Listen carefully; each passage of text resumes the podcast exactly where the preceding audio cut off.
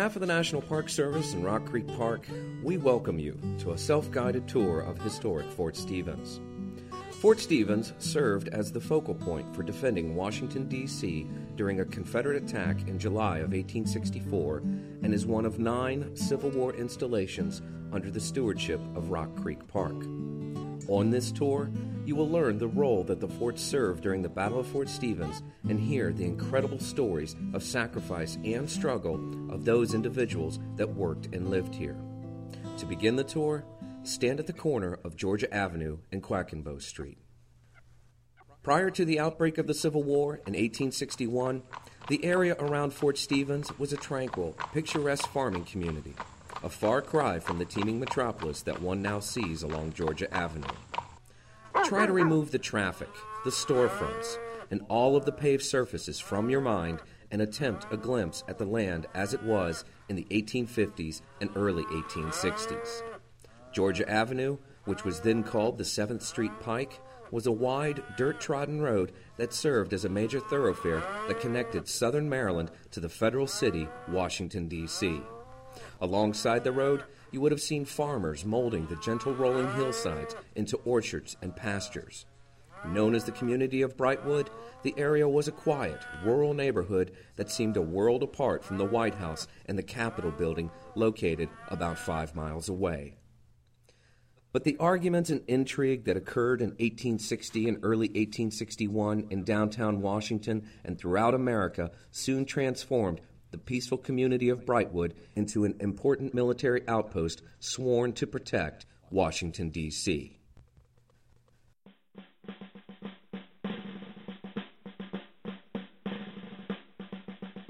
When the state of Virginia seceded in 1861, shortly after the Civil War began, newly elected President Abraham Lincoln realized that Washington, D.C. must defend itself at all costs.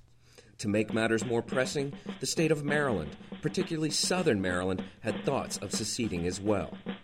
So defending Washington not only involved defending itself from Virginia on the opposite side of the Potomac River, but also from Maryland. Because of this, a series of fortifications had to be built to encompass the entirety of Washington, D.C. from any and all invaders. It would be a monumental task, unparalleled in world history, to transform Washington, D.C. into the most fortified city in the world. But where would these forts be built? And, more importantly, who would build them? After the Civil War broke out in April of 1861, President Lincoln called for over 75,000 volunteers to put down the rebellion. For most of these newly formed regiments and militias, the first place they came to was Washington, D.C. But once these soldiers arrived into the city, they quickly realized that there was, at least for the present time, no enemy to fight.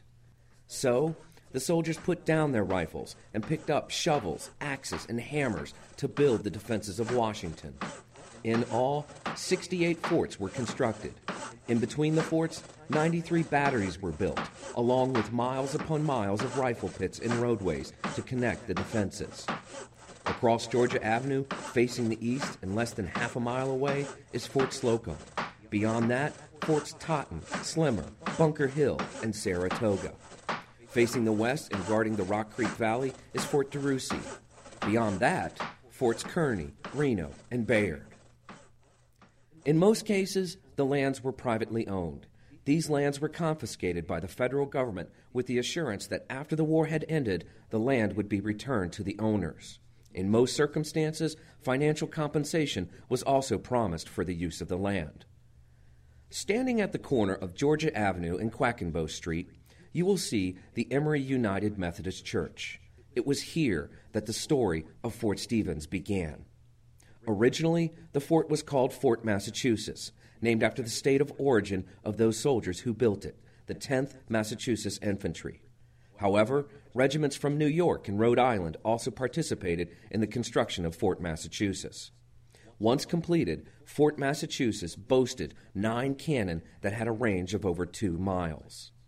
In September of 1861, a wife of a New York officer of the 65th New York Infantry wrote a letter home which talks of those early days of Fort Massachusetts and the forts in the adjacent area.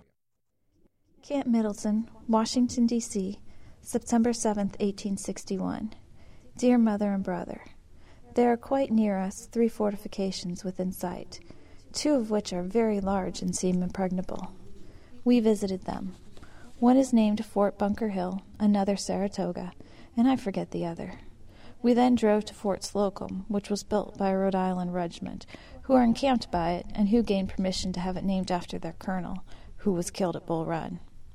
The next we saw was Fort Massachusetts, built by Colonel Innes' regiment from New York, who are right on the opposite side of the wall. They are indignant that it's not called New York. Mrs. S. and I told them we were from the city, and the men seemed delighted to see us. The fort encloses a little brick church, which will of course be torn down if there is any trouble. The guns are already mounted and guarded. After the war had ended, this section of the fort was returned to the church. Fort Massachusetts was leveled to the ground and the Emory Church was rebuilt. Walking along the perimeter of the church, you may make out the subtle outline of Fort Massachusetts. But the fort only remained this size for a brief period of time. By early 1863, Fort Massachusetts had doubled in size and was renamed Fort Stevens. To learn more about Fort Stevens, begin walking west down Quackenbos Street and head into the fort.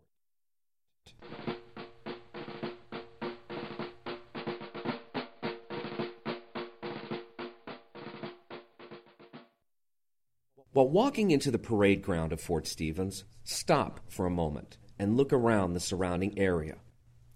Prior to the construction of this portion of the fort, this land belonged to a free black woman named Elizabeth Thomas. As was the case for the church, Miss Thomas, affectionately called Aunt Betty, was forced from her home for the fort's construction. With just a matter of moments, she had just enough time to gather her six month old child and a few belongings before her home was destroyed. Years later, Miss Thomas recounted that fateful day. Now, the soldiers camped here at this time were mostly German. I could not understand them, not even the officers, but when they began taking out my furniture and tearing down our house, hmm, I understood.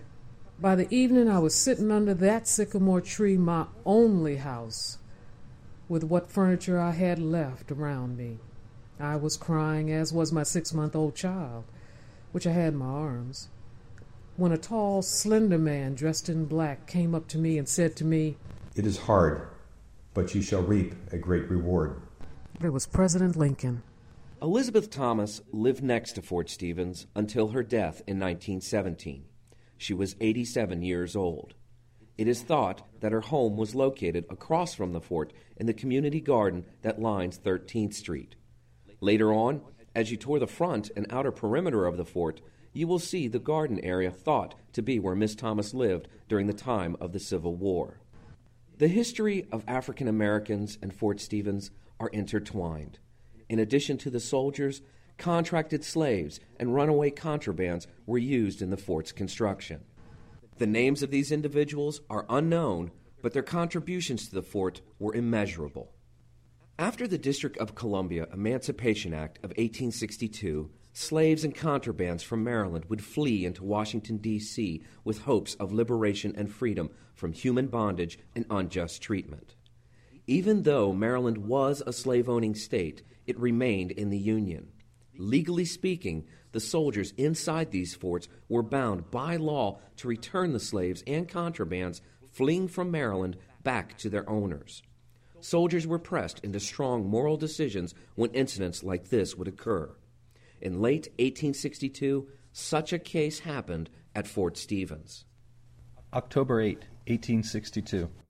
Yesterday noon, a contraband came into camp full tilt, running as hard as he ever could. Three men on horseback with revolvers after him. He had got away from his masters a month ago and was at work for a man a mile from here. He was in the barn, and he saw these men coming in. His master asked if he was ready to go home. He said he was not, but reckoned he should have to, and jumped down through the trap door into the stable below and so out the men after him. They found they could not catch him and went for their horses. They got ahead and waited for him at a toll gate. He saw them coming and traveled over the lots, they over the fence and after him. He was afraid they would shoot him, but got into our camp. the men hollering, Stop him! Stop him! But our boys did not see it in that light, and the fellow is with us now. He is quite bright, about eighteen, can read some, is very handy. He was not a slave, but legally bound out, and his master wanted to sell his time. He did not just know what would become of him, and skedaddled. The young man was known as Billy. Billy served the soldiers at the fort and eventually spoke of wanting to join the black regiments being organized in Washington, D.C. However, it is unknown if Billy ever joined one of these regiments. Billy's story was told through an eyewitness account by an officer stationed at the fort. His name was Aldace Walker. Walker was part of the 1st Vermont Heavy Artillery, and it was this regiment that constructed the majority of Fort Stevens. Arriving at Fort Massachusetts on September 1, 1862, the 1st Vermont Heavy Artillery provided the majority of sweat and labor to transform Fort Massachusetts into a formidable fortification. Next to the flagpole in Fort Stevens, you will see a relief map of the fort. In the right corner of that map, you will see Fort Massachusetts and how large of an addition to the fort the 1st Vermont constructed. An additional 11 cannon mounts were added to bring the total to 20 cannon for the fort. Unlike the original nine cannon inside Fort Massachusetts, the new cannon that were added had an effective range of over four miles. Seated on two of the gun platforms inside the fort, you will see replica 30 pound Parrott rifles. Named after its inventor, Robert Parker Parrott, these cannon could hurtle bullet shaped projectiles well into Maryland at an invading army. A large powder magazine was also built to protect gunpowder from rain and moisture. Ventilation pipes were also placed into the powder magazine to allow air to flow freely throughout the structure. In addition to the backbreaking work inside the fort, the 1st Vermont Heavy Artillery also constructed permanent barracks for the troops across Quackenbos Street, where the Church of the Nativity Rectory is located today. Again, Aldace Walker. December 8, 1862. Our quarters are built of stockades, or logs on end, faced on the inside, chinked with moss, and roofed with boards. The barracks are 60 by 21 for each company. Space is economized by building the bunks with alcoves, and the men are all astonished to find out how comfortably they are situated in comparison with the usual crowding of seven into a wedge tent, seven feet square. The officers will pass the winter under canvas. The 1st Vermont Heavy Artillery was originally designated as an infantry regiment. It was here, on these gun mounts, Aldace Walker and his comrades learned the art of artillery fire for close to two years. When you stand next to one of the cannon and look northward, imagine being part of one of the gun crews. The only houses that you would have seen for miles are a few farmhouses scattered across the landscape. Almost all the trees had been cut down to give you a maximum field of view. You can look for miles into southern Maryland, where perhaps the enemy might appear. April 19, 1863. Yesterday we had the first of our target practices at the fort, blazing away a good many times, and with pretty good success. It was quite satisfactory on the whole and I presume we shall repeat it before long. Day was cloudy, but good enough, and I find that it is no hard matter to see any kind of shot after one learns how. It is rather noisy fun, but we don't think there's any danger in it, at least for those in the fort. We can make it pretty hot for an enemy in front, though, and I would rather see balls go than come.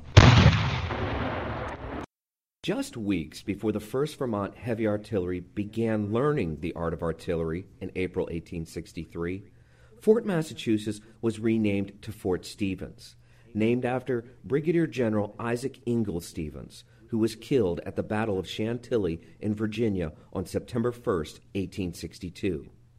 Prior to the Civil War, Isaac Stevens had served as governor of the Washington Territory. As the months dragged on, the 1st Vermont grew proficient and deadly accurate with the guns of Fort Stevens. Still, as able and ready as they were to defend Washington from an invasion, the men grew restless on their post as battles raged elsewhere. The tedium of marching, drilling, marching again, drilling again, would come to an abrupt end in the spring of 1864. Orders were cut, and the 1st Vermont Heavy Artillery were finally going to the fight.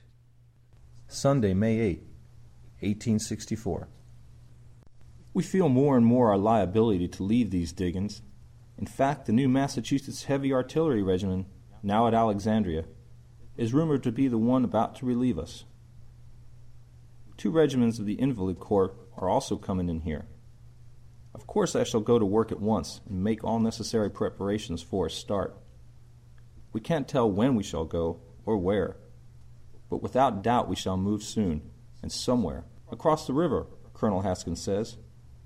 I am feeling very well, and am quite ready to be sent somewhere.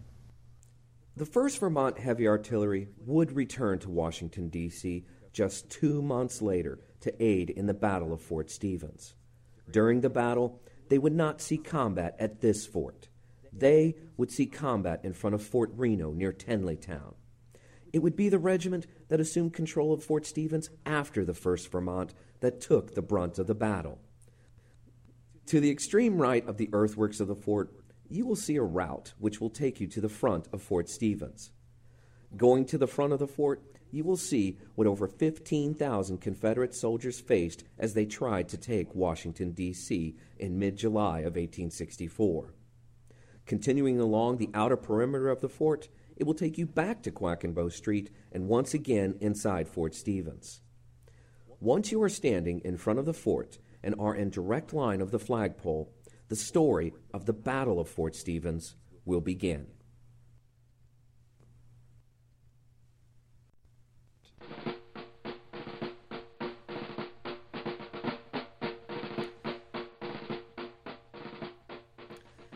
In the early spring of 1864, the war front looked rather bleak for the Confederate States of America. Union General Ulysses S. Grant had amassed an army of over 100,000 Union troops and was pressing into the Shenandoah Valley and the Confederate capital of Richmond, Virginia. The majority of the regiments that were stationed in Washington, D.C.'s defenses were pulled out to aid in this campaign. The Confederate capital of Richmond, Virginia, and the adjacent town of Petersburg, Virginia, were under siege. Confederate President Jefferson C. Davis and his commanding general Robert E. Lee realized that if the Union troops were not pulled out of the valley, soon Richmond would fall and the war would come to an end. A daring tactic was devised. Have a small Confederate army of about 20,000 leave Richmond and head northward while simultaneously attacking the outer fringes of the Union forces. It was hoped that if the Union would chase this bold army, it would relieve pressure off of Richmond. If lucky, perhaps this army could lead the Union out of Virginia altogether. And it was possible, just possible, this army could attack Washington, D.C. itself. It was a bold plan, to say the least. To lead this army, Lee needed a cunning and shrewd commander. He found that leader in General Jubal Anderson Early. Jubal Early was regarded by Lee as his bad old man. It was an aptly named title.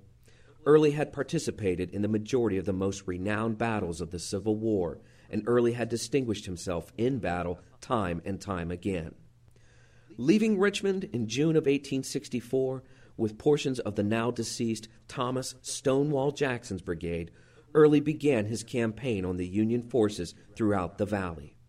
Spreading his men thinly and attacking at any and every possible target, his battle honed and battle hardened army of 20,000 was thought by Union forces to exceed 40 to 60,000.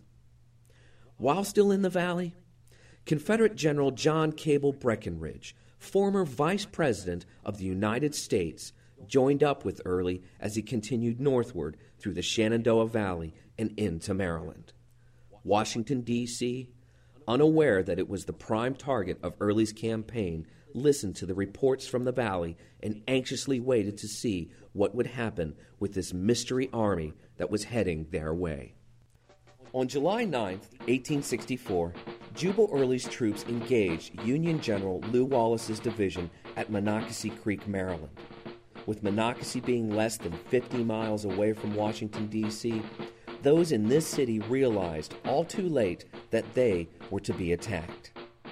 Since almost all of the veteran troops and regiments, like the 1st Vermont Heavy Artillery, had been pulled out of Washington to engage in the Shenandoah Valley and Richmond campaigns, who was guarding Washington, D.C.? More importantly, who was inside Fort Stevens?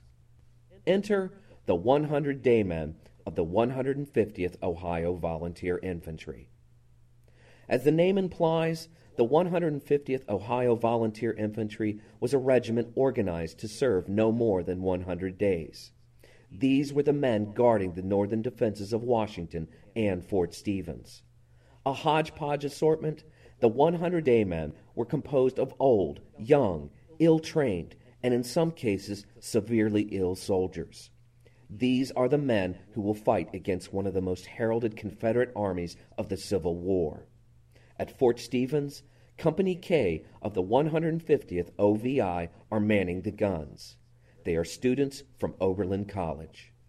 Now, in addition to the Oberlin students, Washington had recruited every and any able body to defend the city.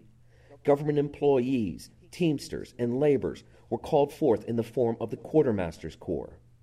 Previously wounded soldiers who were unable to take the rigors of fighting elsewhere were called forth in the form of the Veterans Reserve Corps. Lastly, convalescent soldiers from the hospitals in D.C. were called forth as well. Limping, hobbling, and crawling, these men headed north of the capital and manned the area around Fort Stevens and the adjacent fortifications. Then they waited for Early's troops to arrive. They did not have long to wait. Private William Leach, a member of the 150th OVI, was reconnoitering the area just a mile or so in front of the fort with three other soldiers in the early morning hours of July 11th. At the same time, Jubal Early's forces were making their way along the 7th Street Pike and heading towards Fort Stevens. James C. Cannon was a member of the 150th Ohio Volunteer Infantry his memoirs vividly recall what happened next. This post was located on a road which branched off from the 7th Street northeasterly. Corporal Hudson was in charge, and with him were Hinman, Hammond, and Leach. It appears that the cavalry, after seeing the vedette and Silver Spring pickets retreat, dismounted and worked their way slowly along both sides of 7th Street. Before they were in sight, Leach had received permission to take the canteens to fill them at a house back a short distance on the road to the fort and in the field between this road and 7th Street. After he had left, Corporal Hudson noticed that the sound of the skirmishing seemed to be coming through the scrub till he could see the open field. He found that the enemy's skirmish line was nearer the fort than his position in between him and 7th Street. He would probably be cut off from Fort Stevens, but decided in that case to withdraw to Fort Slemmer. While thinking this over, he was startled by a cry from the road, about two thirds of the way to the house. We found Leach shot through the thigh and bowels, while down across the fields were the rebel skirmishers leisurely advancing toward the fort on a line that would pass us. As they had fired across at Leach, it did not seem safe to stay there with a wounded man. Two Union cavalrymen were with them, who had come in shortly before, and one of them took Leach on his horse and by an eastward turn reached Fort Slocum. Leach's wound was mortal, and though he was kindly nursed by Comrade Wildman, he died on the 13th, having crowned his service with the sacrifice of his life for his country. The Battle of Fort Stevens had begun. Its first casualty, Private William Leach, was the first wounded soldier. Many more would be wounded before this battle would end, and, like Leach, many would be killed or die from their wounds. Private William Leach, a student of Oberlin College, was only 20 years old.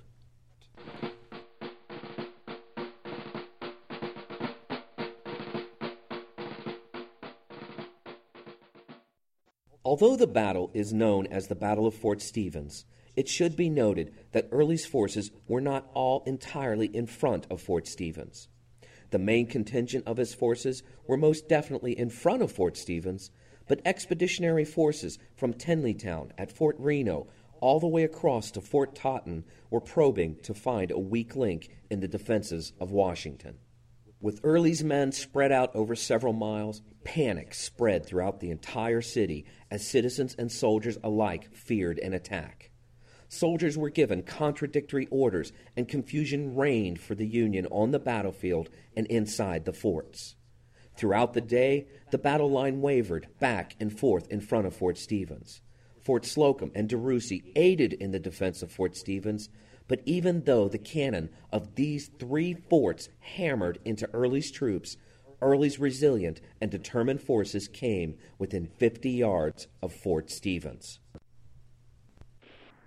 Signal Station, Washington, D.C., July 11th, 1864. I have just received the following message. The enemy is within 20 rods of Fort Stevens. Washington, D.C., July 11th, 1864, 1:20 p.m. Keep horses enough to mount all of your dismounted men. Dismounted men here have been sent to the field. We cannot give them to you. The main body of the enemy appears to be in our front. Signal Station, Washington, D.C., July 11th, 1864. My dismounted cavalry are mostly out of ammunition. I wish you would send me some of all calibers. Washington, D.C., July 11th, 1864. We have five times as many generals here as we want, but are greatly in need of privates. Anyone volunteering in that capacity will be thankfully received. Fort Stevens, July 11th, 1864, 4:10 p.m. The enemy has been close to Fort Stevens, and although driven back, is still not far distant. City-wide order. Orders are given that every officer and man who leaves his post shall be shot. At the conclusion of the first day of the battle, the soldiers inside Fort Stevens had proven their worth and remained in control of the fort. Early's forces retired into southern Maryland and began the long night of anticipation for the next day of battle.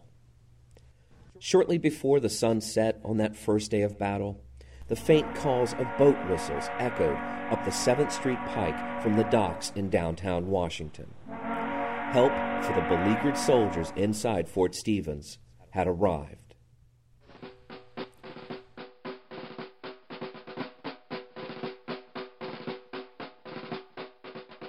On July 9, 1864, as Lew Wallace's Union forces engaged Early's troops at Monocacy Creek, Maryland, Washington, D.C. realized it needed help.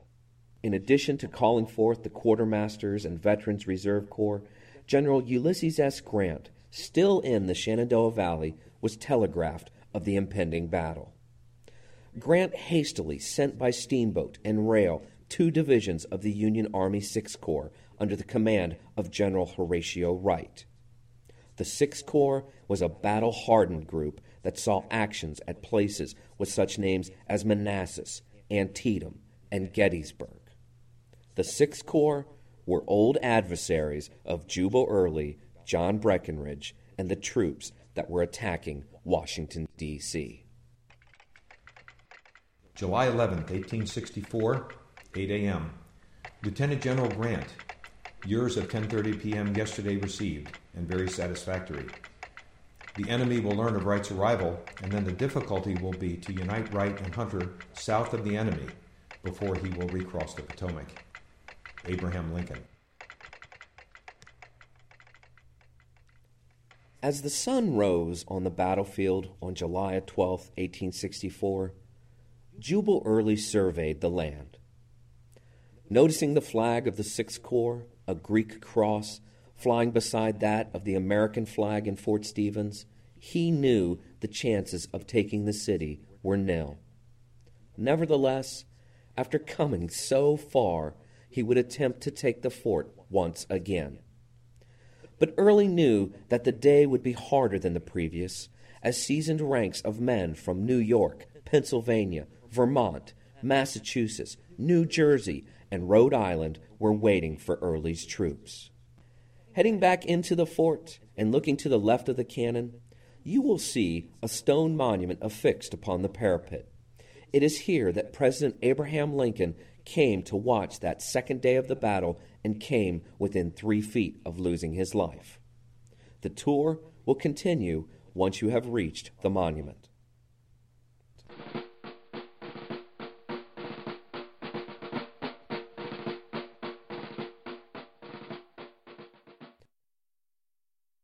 The stone monument on top of the parapet of Fort Stevens was dedicated by the veterans of the Battle of Fort Stevens on July 12, 1920. Originally, the monument was placed in the area of the flagpole, but was resituated on the parapet at the conclusion of the reconstruction of the fort and powder magazine by the Civilian Conservation Corps in the 1930s. The monument is dedicated to an event that occurred on the second day of the battle in which President Abraham Lincoln stood on the parapet and came under direct fire of Confederate sharpshooters.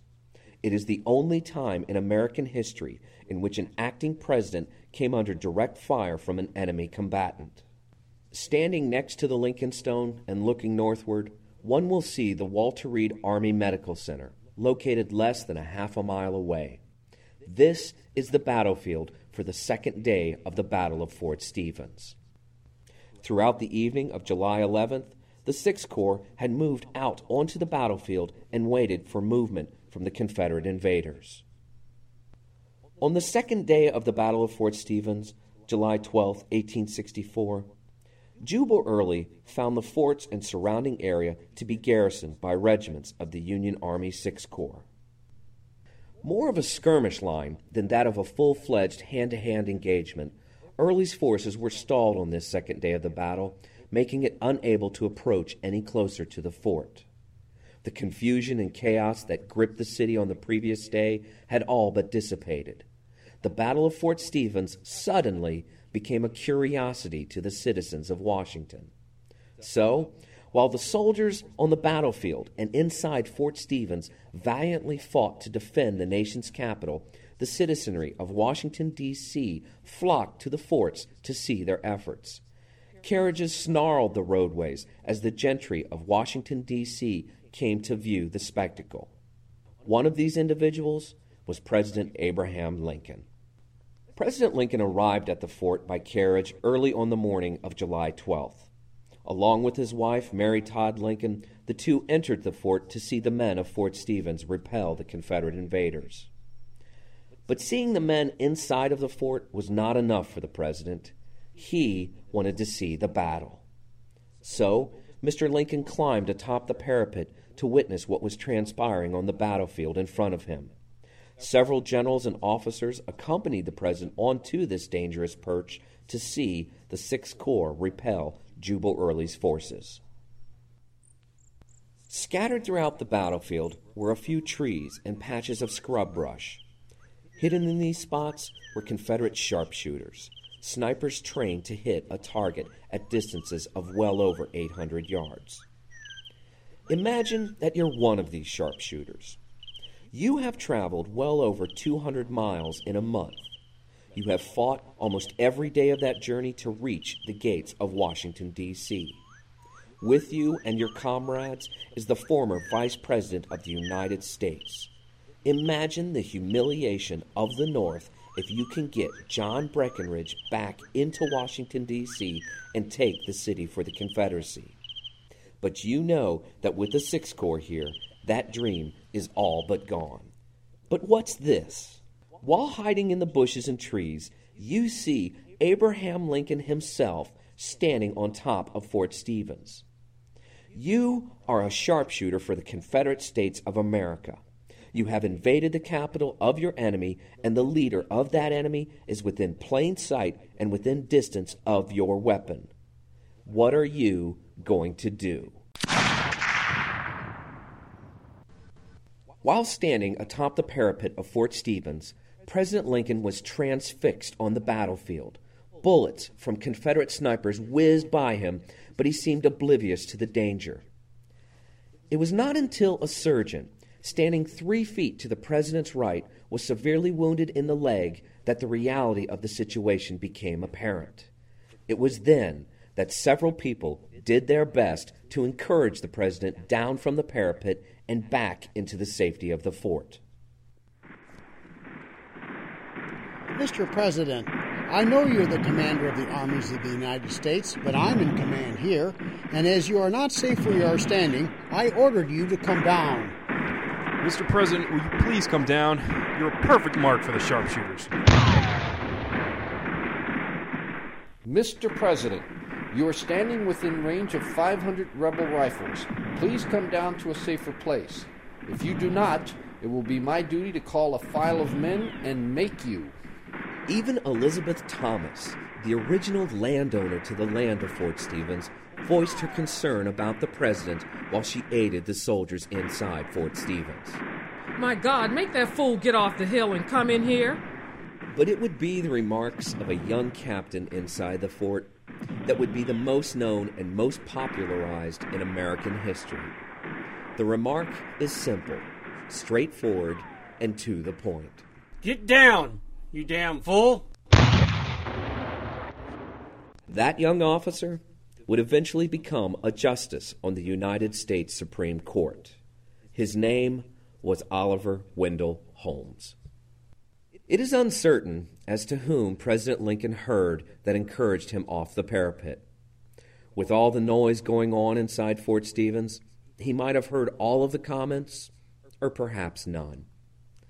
Either way, President Lincoln came down from the parapet and watched as Union soldiers continued to send Jubal Early's troops retreating into southern Maryland and away from Washington, D.C. The Battle of Fort Stevens was over. Washington, D.C. had been saved. But as with any other battle, injuries and deaths occurred. After all Southern forces had fled the area, the grim duty of collecting the wounded and dead began. Forty of the Union soldiers who died on the battlefield were placed to rest just a few blocks north of Fort Stevens. President Lincoln himself came to the burial of these brave men and dedicated their resting place as hallowed ground. Located at 6625 Georgia Avenue, Battleground National Cemetery is one of the nation's smallest national cemeteries and is open to visit during daylight hours. The Battle of Fort Stevens is considered in the annals of American history as a Union victory. Lee's plan to relieve pressure off of Richmond had worked, but the outcome still was the same. The Confederate capital of Richmond, Virginia, eventually fell, and shortly thereafter, the war came to an end. Jubal Early and John Breckinridge fled the country at the war's end and spent several years traveling abroad before returning to the United States. Robert E. Lee's bad old man never apologized for his attack on Washington, D.C., nor did Early ever retake the oath of allegiance to the United States, as was the common practice for those who fought for the Confederacy. The forts that defended Washington, D.C., had served their purpose. When the Civil War ended, the forts were decommissioned and most of the lands were returned back to the private owners. However, Elizabeth Thomas's land was never returned to her. Recalling President Lincoln and the disposition of her land, Elizabeth Thomas had this to say Had he lived, I know the claim for my losses would have been paid. Decades later, after Elizabeth Thomas's death, her family was eventually compensated for the use of the land. President Lincoln never saw the true end of the Civil War. Although he missed a Confederate bullet at Fort Stevens in July of 1864 and saw Washington, D.C. saved, he was not so fortunate to miss an assassin's bullet nine months later, causing him to miss the reunification of this country. Before his death, President Lincoln was once quoted as saying that History is not history unless it is the truth. The truth of the story of Fort Stevens does not just lie with the Battle of Fort Stevens or the commemorative stone dedicated to President Lincoln. Locked in the earthwork walls, the empty gun mounts, and the silent cannon of Fort Stevens are also the stories of struggle and sacrifice of those who gave everything to ensure the success of the fort, the preservation of our nation and its capital, and the rights for all citizens of the United States. All of these stories, combined, make up the history, the truth, as Lincoln would have called it, of Fort Stevens. Today, Fort Stevens, Battleground National Cemetery, and seven other Civil War installations are under the protection and stewardship of Rock Creek Park, a unit of the National Park Service. We thank you for participating in Rock Creek Park's self guided tour of Fort Stevens and encourage you to visit the other Civil War installations that Rock Creek Park proudly preserves and protects as lessons from the past for future generations. Additional information on Fort Stevens, Battleground National Cemetery, and the other defenses of Washington can be obtained at the Rock Creek Park Nature Center. The Nature Center is located at 5200 Glover Road, Northwest, and is open Wednesdays through Sundays, 9 a.m. to 5 p.m. Feel free to call us at 202 895 6070 or visit us on the web at www www.nps.gov slash ROCR.